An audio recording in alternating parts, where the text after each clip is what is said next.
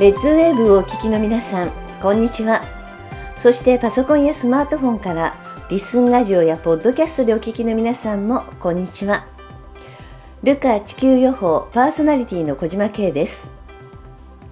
ルカ地球予報はこれから地球で起こるであろう未来のことや今我々が備えるべきことを地球予報士のエルさん、ミカさんからお話を伺い、それを紹介していく情報番組です。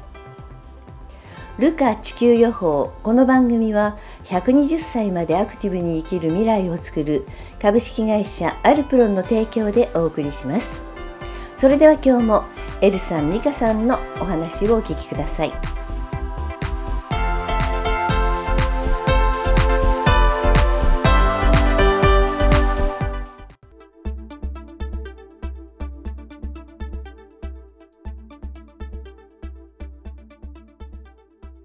あのいろいろなねことをあの皆さん気にされててあのこれはどうなるのあれはどうなるのって一つ一つのね事象をちょっと見見がちなところもあるんだけど今後はねこう今見てきたことがあのどんな風なね展開を考えて準備をしていかなきゃいけないかなっていうところをお話ししてみたいなと思うんですが。そうですね。一番最初に地球予報っていう言葉を使って、うん、あの2018年はこういう年になるよっていう、うん、まあ見せられたものをそのままグループの人に発信した時にあの噴火、うん、火山の噴火海底火山の噴火から始まってっていう話から始まったんですけど、うん、翌年になると世界中で暴動が起こる、うん、あとは今年はとにかく水害の年だよっていうお知らせをしたんですけど、その年から言われたのが、えー、災害って伝えたその時だけじゃないんだよと。例えば去年言ったことは去年で終わりじゃないんだよ去年言ったことプラス今年言ったこと、うん、じゃあ来年はどうかって言ったら今年と去年言ったこと。プラス来年言ったこと、うん、だから多分僕らが皆様に伝えてきたことってこれ一昨年はこうだったよね、うん、その前の年はこうだったよねっていう話じゃなくて伝えたことが全部これからが、あの全てが起こってくる。だからあのコロナ感染が増えた時は世界中がもうコロナコロナコロナコロナだったんですけど、うん、よく見てみたらコロナとは別にあのイギリスなんかは1000年に一度の大熱波が来たとか、うんはい、あの他のオーストラリアではとんでもない山火事が起きたとか、うん、あのコロナと合わせて並行していろんな災害も同時に起きてるんですね、うん、だから多分これから先の時代っていうのは本当に厳しくて、うん、えー、感染症だけ気をつければいい。あの災害だけ気をつければいいじゃなくて、うん、人災だけ気をつければいいじゃなくて全てが起こってくるぞっていう世界を見せられてるのでだから準備も対策もこれだけやっていけばいいやっていうものが多分なくなってくる、うん、でそこを本当に考えて行動していかないと水害にはこの準備ができてたけど、うん、じゃあ逆に断水になっちゃったら、うん、あ何の準備もなかったとか、それでは意味がないのでありとあらゆるものを今後は考えていかなきゃいけない。本当に厳しい時代になっていくと思います。で多分伝えてる僕ら伝えてるのは僕らだけじゃなくて世界中の科学者が同じようなことを最近どんどん言ってきて、はい、一番僕が印象的な言葉だったのがこれから先10年後、うん、あのみんなが言葉で会話する中にコロナの時代は良かったね。っていう会話になると。うん、っていうことは世界中の科学者もこれから先もっととんでもない状態とんでもないことが災害として起こってくるぞっていう予測を立てていて、うん、えー、それは多分現実になっていくので、はい、だからスピリチュアルと科学はイコールになるよっていうのを必ず伝えてますけども、うん、今後先は全てが積み重なる。恐ろしい話ですけど地震など水害など天災も人災も、えー、感染症も全部がまとまってくる時代が始まるぞっていう感覚ですね。言葉悪いんですけど、うん、弱り目にたたり目みたいな。ああそうおおおしてね。そんな感じだよね、ね、あのいつもこうあの私がこのエルさんに呼ばれて見てくる世界っていうのは意識の会話だと思ってるんですよ、意識の世界の会話っていうのがあってこれ別に私が特別じゃなくてあのアニメの世界なんかでもねそうだね。あの意識だけで会話するってことが、もう多々出てきて今もう本当に始まってるって痛感しますよね。あの現実にいる現実かどうかも分かんないけどね、ここにいる世界の中でもエルさんと頭の中で会話をしてしまってるので、便利だなと思ってるよね、スマホなくてもいけるなみたいな。感じなので、まあそういう世界は普通だよってことを証明したくて来てるんですけど、今見せられてて一番その今後怖いなって思うこと、はい。あの、分かってはいるけど、本人的にはやっぱり怖いなって思うことはいっぱいあるんですけど、ここ最近の中でやっぱりコロナはすごい怖かったですね。食料案のことはなんか準備できるじゃないですか。はいまあ、そもそもダイエットしようと思ってもできないので、まあ、チャンス到来みたいに捉えようかなって思ってるので、で、周りには一日一食の方とかいらっしゃるので、まあ、あの方みたいになれるんだ、みたいな、ね。そそうね捉えればいいかなと。前向きにね。そうそう前向きにね。前向きに自然が私を痩せさせてくれるぐらいなことをね、思えばいいんだけど、そうじゃなくて、あの、その意識の会話の中で、今まで、こう、要所要所で見せられてたんですよ。その火山の爆発はあるぞとか、水害だぞとか、感染症だぞ、SARS みたいな感染症だぞっていうのを見せられてたんですけど、この間、あの、どっか一緒に車で移動してる時に、テレビが何分割ぐらいかな、32分割ぐらいにバーッと画面が割れて、なんだこれと思ったら、まあ、七色に光ってるんですけど、で、それが瞬時にこう、こう、ランダムにこう光る場所が変わってくるんですけど、これ何ですかって言ったら、今まではこれとこれが起きるぞって順番に見せたけど、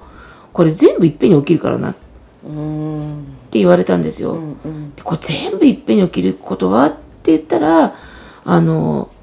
例えばですけど、大雪の中、うんコロナの新しいのが出て、はいで、それが一番実は最近怖かったんですけど、コロナってはっきり言ったんですよ。目から血流してるんですね。えかなり私そういうシーン大好きなんですけど、趣味がゾンビ映画なので。いやえ？映像的にねえー別に全然平気なんですけど、さすがにギョッとするじゃないですか。うんで、で、あの、対応してる看護師さんも目から血が出てるんですよ。で、これ何ですかって言ったら、前に言っただろ、コロナで7が出たら、うんこれはエボラ出血熱みたいに、はいあの血管ひっかいて、うんね、体の中で内出血を起こすんですよ。ボロボロになる。だからこれは絶対かかるなって言って、いいから出るなって言ってて、で、今、怖いなと思うのが、コロナって終わった感覚。実際かかっても熱が出てぐらいとか、喉が痛いぐらい、そうまあ後遺症になる人もいるんですけど、ね今、エルさんから聞いたら、ね、学校でもあいつコロナだよ、みたいな、あ、そうなんだっていう風になってるけど、これに慣れてはいけない。うん。そうね。って言われて、で、これに慣れるから、そのひどいのにみんななるんだって。あ、コロナねって。それの慣れが恐ろしいんだってことを見せられて、で、本当に大雪で車が動かない時に、家族の中で、ね、あの、水も止まって、電気も止まって、ガスも止まって、で、その中で家族が目から血を流してるっていう状況になった時に、どうなるんだろうって。で、もちろん、じゃあ、親が熱出ちゃった。具合が悪い。コンビニ行って、パン買ってきなさいって、今だったら言えるけど、これがこれから食料難に入って、小麦入らない、お米は不作、いろんな状況の中で、じゃあお腹が子供が空いたら、コンビニでパン買っといてができなくなる。ってことを推定して、家族で、あの、本当にあの、言葉でけど、サバイバルゲームみたいな感じで、こうしたらどうする？こうしたらどうする？ってことが、すごいこれから子供を守ることになるんだなってことをね、大人の方に知ってもらいたいなって思って、楽しくね、でこうなったらどうする？ってこそうねネガティブにこう情報発信するって、ね今回もねこのお話しする時はネガティブに捉えられたらどうどうしようかなっていうところは一つテーマにありながらお話を聞いてるんだけど今ねお話があったようにサバイバルゲームのようにっていうね生きる力をねつけるのは辛いことじゃないんですよね実は。生きるために必要な力をつけるっていうことは嬉しいことなのであのそういう感覚を持ってこう準備をしなきゃいけないんだなっていうのをちょっとお話をね聞きながら思うんだけど辛そうにやられると嫌ですよね。う、そうですね。だから言葉ですよね、やっぱり。うんあの、どうするの？っていう言い方と、どうする？っていうのって中身多分一緒なんですよね。そうそうそその言い方で多分ね、あの受け手はね、あの構全然え方が変わってくると思うので、私はもう先に、あの本当に子供の頃から、いろんなものたくさん見てるんですよ。で、自分が一番嫌だったのが、例えば飛行機が落ちる、飛行機が落ちるって、うん中学の頃騒いでて、で、落ちたんですよ、日航機が。う。うんうんうん。その時に言われたのが、当たったでしょって言って、すごいっていう人誰もいなくて、なんて悪いやつなのみたいに言われて、分かってるのに教えてあげないってどういうこととか、魔女みたいに言われて、うんうんうん。で、友達が腕が黒いんですね。だから、あれ？玲子ちゃん、腕黒いから気をつけた方がいいかもって言うと、やめてよあんたがそういうことはそういうになるんだからって言って結局骨折したんですよ転んでて、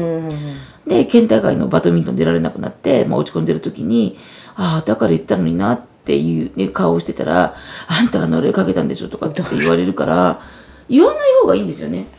場所まで特定できればガンガン行った方がいいんです本当は。福知山線の時もそうなんですよ。23日前から列車が脱線する。列車がビルの中にバーンと突っ込むって大量の人が死ぬからお願いだから三両目以降に乗ってって言ったのは知り合いだけ、でもあのか関西に知り合いなんかいないから結局はみんな死んでしまってっていうことで見てもしょうがないことを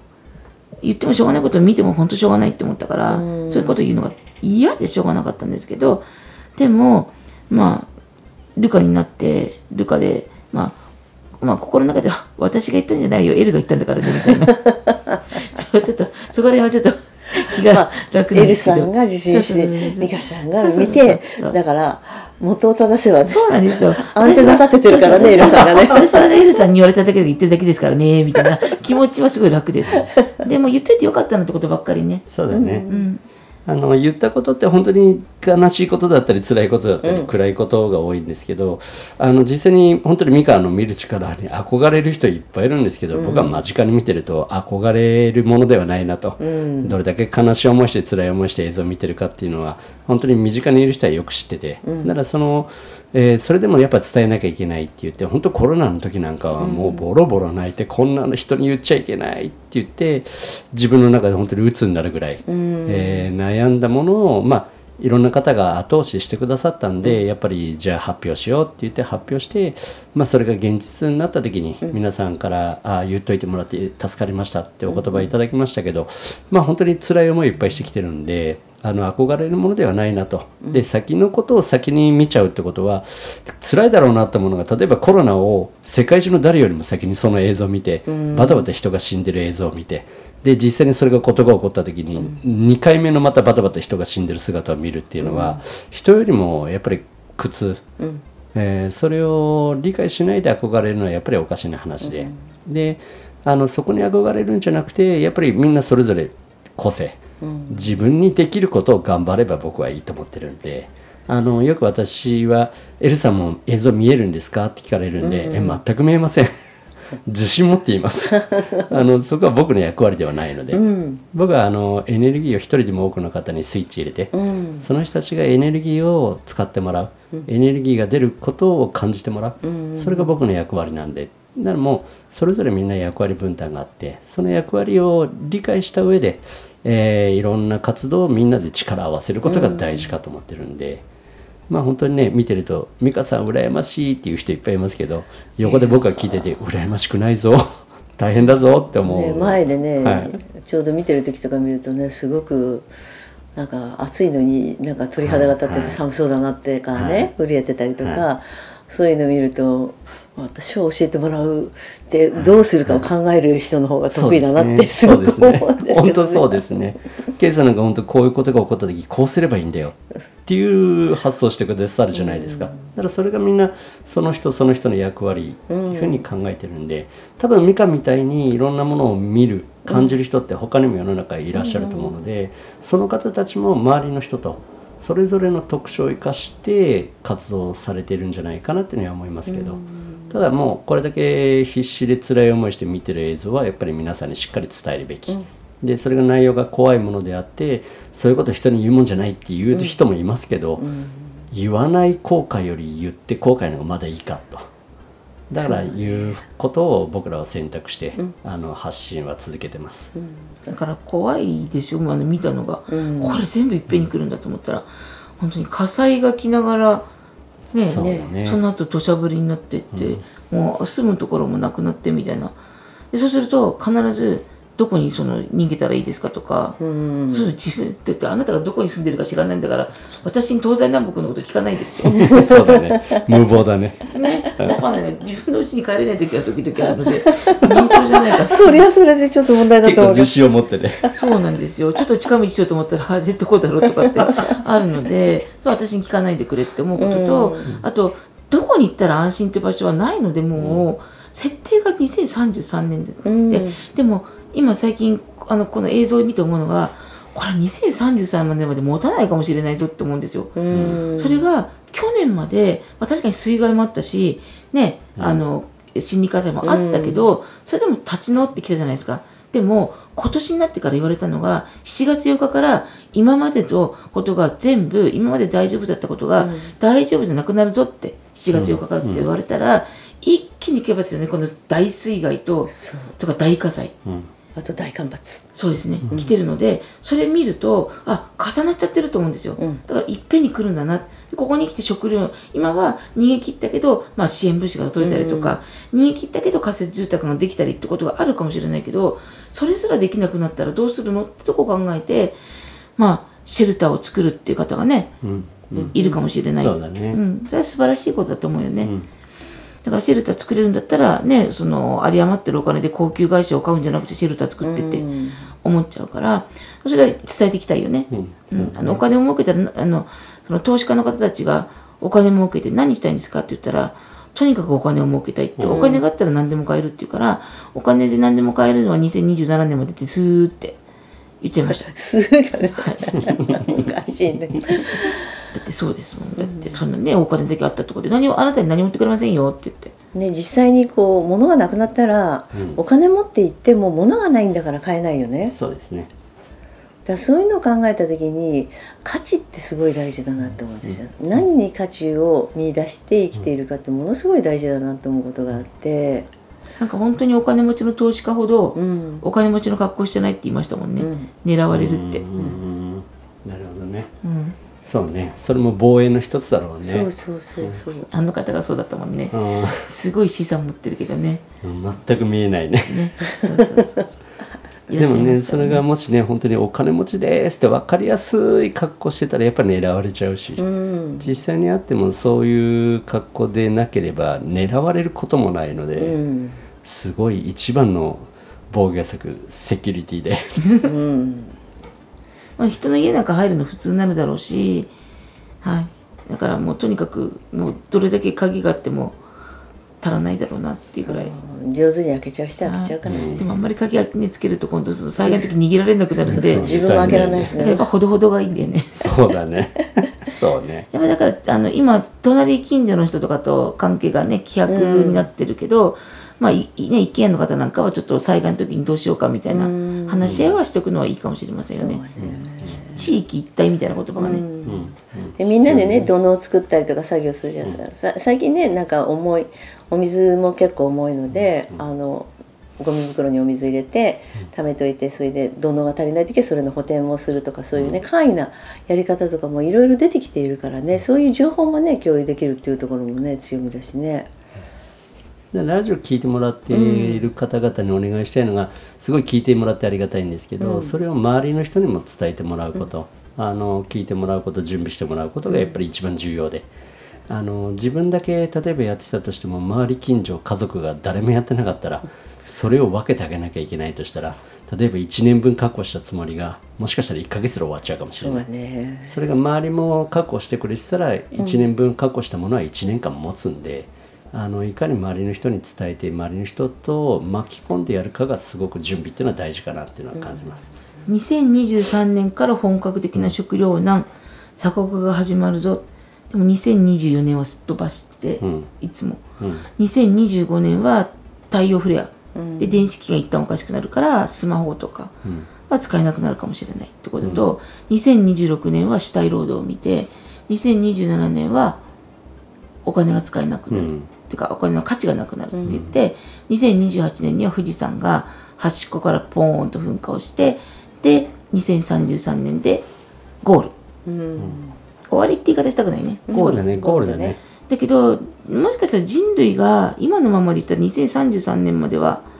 この入れ物が残るかなってのは分からないね。うん、わかんないね。でとにかくあのその最近見た恐ろしいことだと目から血、でこれは前から言ってたのがコロナがまだ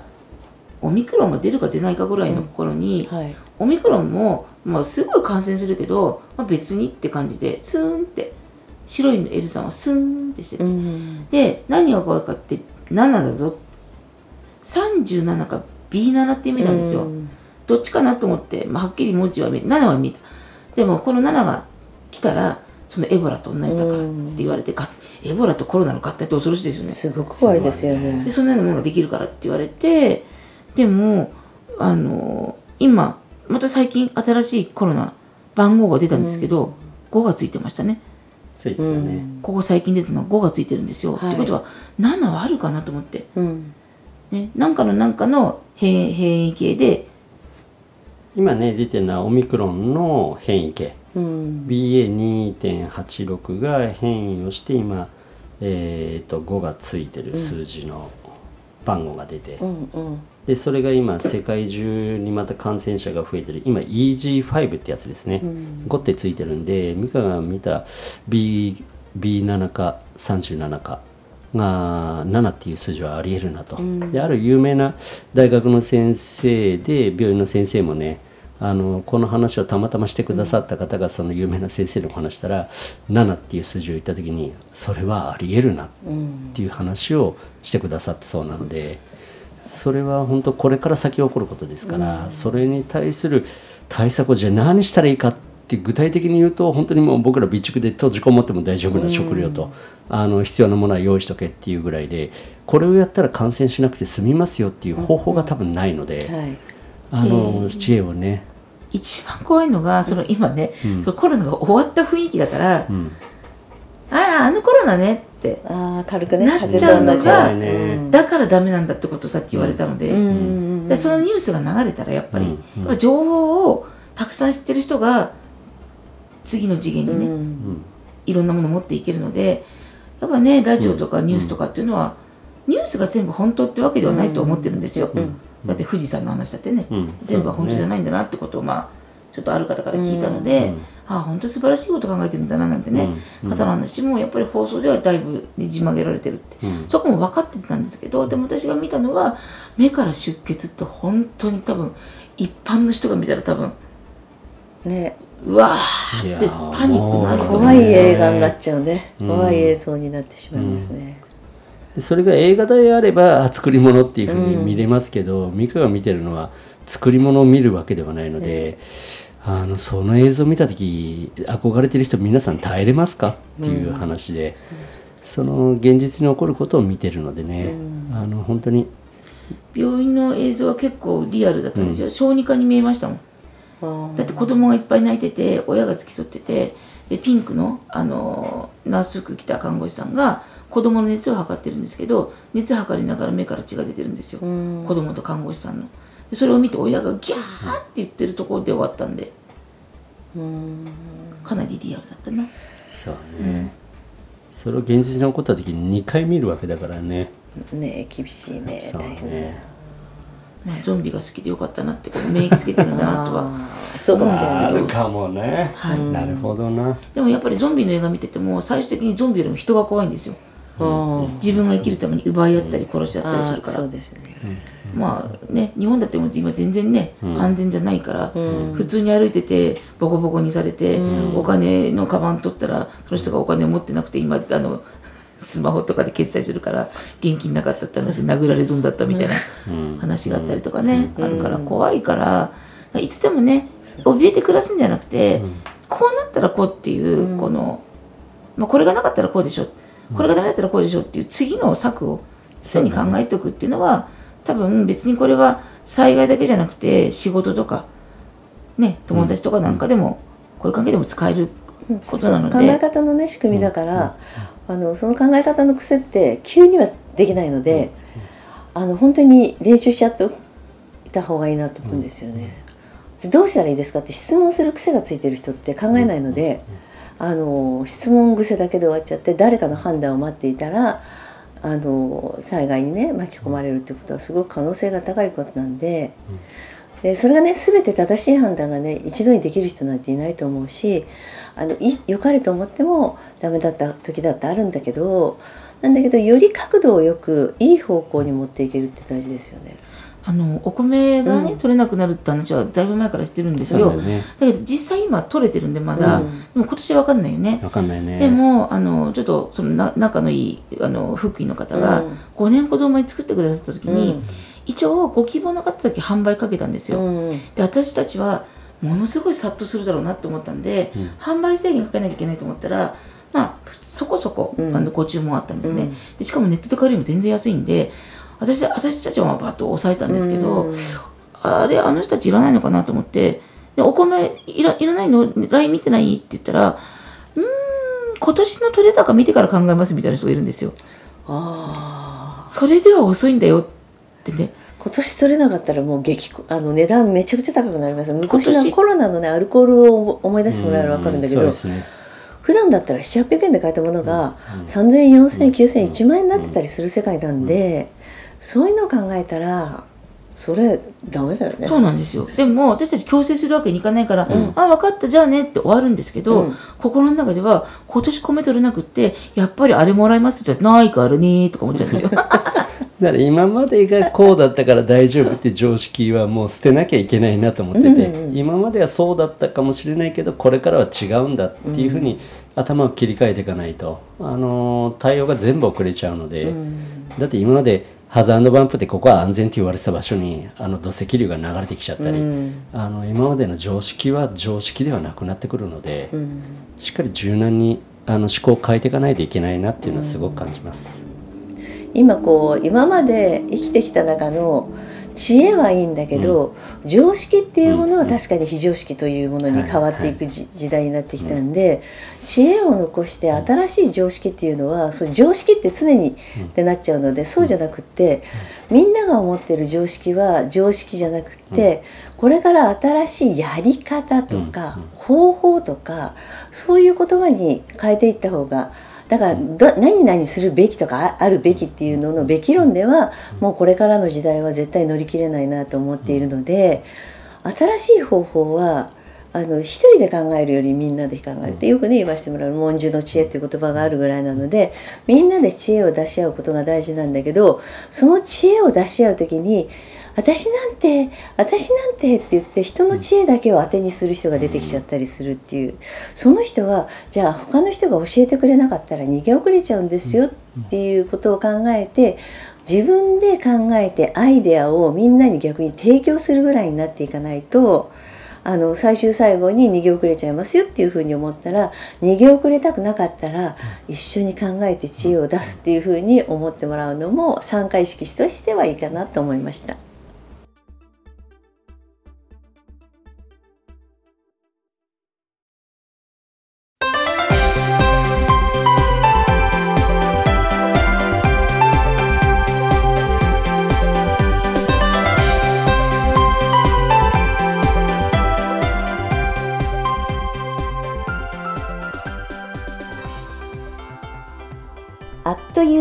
ディングです。皆さんも周りの大切な人にぜひこの情報を伝えていただきたいなと思います。情報を伝えていただくにはやっぱりこの番組名ルカ地球予報を大勢の方にご案内していただけたら嬉しいです。ルカ地球予報では X のアカウントを開設しています。ぜひフォローしてご意見ご感想を添えてポストしてください。この番組は120歳までアクティブに生きる未来を作る株式会社アルプロンの提供でお送りしました。お相手は小島慶でした。それではまた来週お会いしましょう。